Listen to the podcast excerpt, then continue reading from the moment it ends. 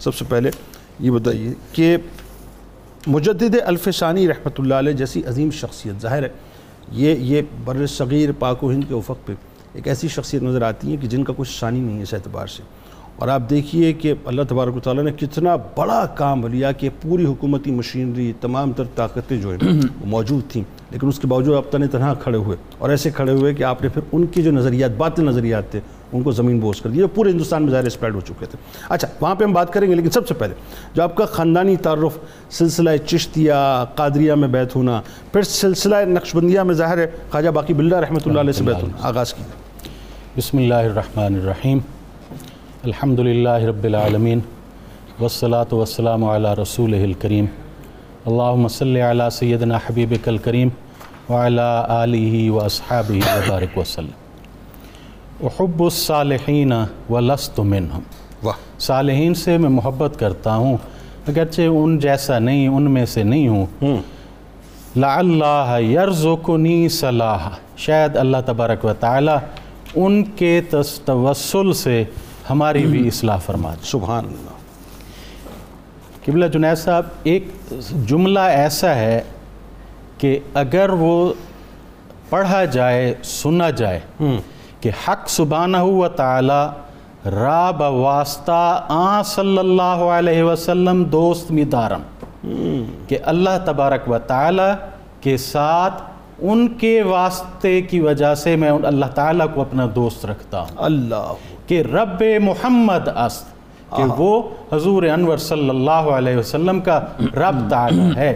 اگر یہ جملہ سنا جائے تو جس شخصیت کا تصور دل میں آتا ہے وہ حضرت مجدد الفسانی رحمۃ اللہ علیہ۔ سبحان اللہ سبحان۔ آپ کا نام مبارک احمد۔ اپنے بھائیوں میں سات بھائی تھے۔ ان میں چوتھے نمبر پر تھے۔ ٹھیک ہے۔ اور آپ کا نام مبارک بھی چار حرفی ہے۔ احمد۔ ابو البرکات کنیت تھی۔ بدر الدین لقب تھا۔ شہرت جو ہے وہ حضرت امام ربانی مجدد الفسانی سبحان اللہ کے نام مبارک سے۔ حنفی مسلکن تھے مشربن جو آپ تھے نقش بندیہ اور جامع کمالات سل سلاسل عالیہ چشتیہ سہروردیہ قادریہ نقش بندیہ تھے۔ سبحان وہ ذل خدا ہے امام مجدد امام مجدد وہ ذل خدا ہے۔ واہ واہ واہ۔ تیرہ اکتیس واسطوں سے حضرت سیدنا عمر رضی اللہ عنہ سے آپ کا نصب مبارک ہے۔ جملہ آبا آپ کے ولایت کے آفتاب تھے اور ہدایت کے محتاب تھے۔ آپ کے آبا و اجداد میں سے اگر ہم دیکھیں تو اکیسویں جو آپ کے دادا ہیں وائز اصغر اچھا۔ آپ مدینہ منورہ تک یہ حضرات رہے۔ ٹھیک ہے۔ اور پھر جو بیسویں دادا ہیں شیخ مسعود ان کو عباسی خلفاء نے بغداد میں بلایا۔ ٹھیک ہے۔ پھر وہ وہیں پہ انہوں نے اپنا مسکن کر لیا۔ ٹھیک ہے۔ انیسویں دادا شیخ سلیمان حضرت سری سکتی رحمۃ اللہ علیہ سے۔ انتصاب فیض سبحان اللہ سبحان۔ اور پندرہویں دادا فروخ شاہ کابلی جو کابل کے حکمران تھے اور درہ فروخ شاہ میں کابل سے جو تقریباً ساٹھ میل کا اس کے فاصلے پہ ہے وہاں پر ان کا مزار مقدس۔ سبحان اللہ۔ اور تھرٹینتھ جو آپ کے دادا ہیں شیخ احمد وہ حضرت شیخ شہاب الدین سہروردی رحمۃ اللہ علیہ سے سبحان اللہ، تھے۔ سبحان اور۔ بارہویں حضرت شعیب یہ دادا تھے آپ کے بھی۔ اور یہ دادا تھے پاک پتن کے شہباز حضرت بابا فرید الدین سبحان اللہ. ظاہر ہے وہ بھی فاروقی نسل ہے۔ جی۔ بالکل ٹھیک بالکل ٹھیک۔ اور گیارہویں شیخ عبداللہ حضرت بہاؤدین ذکریہ کے مرشد اپنا مرید تھے۔ سبحان اللہ۔ اور چھٹے دادا حضرت امام رفیع الدین۔ آپ مرید تھے۔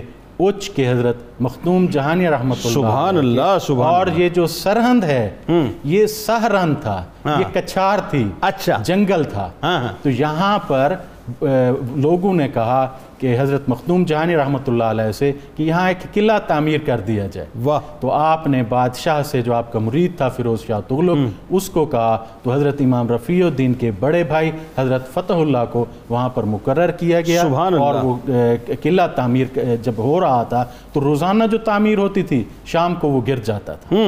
تو جب حضرت تک اطلاع پہنچی تو حضرت نے امام رفیع الدین جو حضرت مجدد صاحب کے چھٹے دادا ہیں ان کو بھیجا۔ انہوں نے کشف سے معلوم کیا کہ یہاں پر ایک مجذوب جو نام تو حضرت بو علی کلندر کا بھی لیا جاتا ہے کہ ان کو زبردستی بگار میں مزدوری کرائی جاتی ہے۔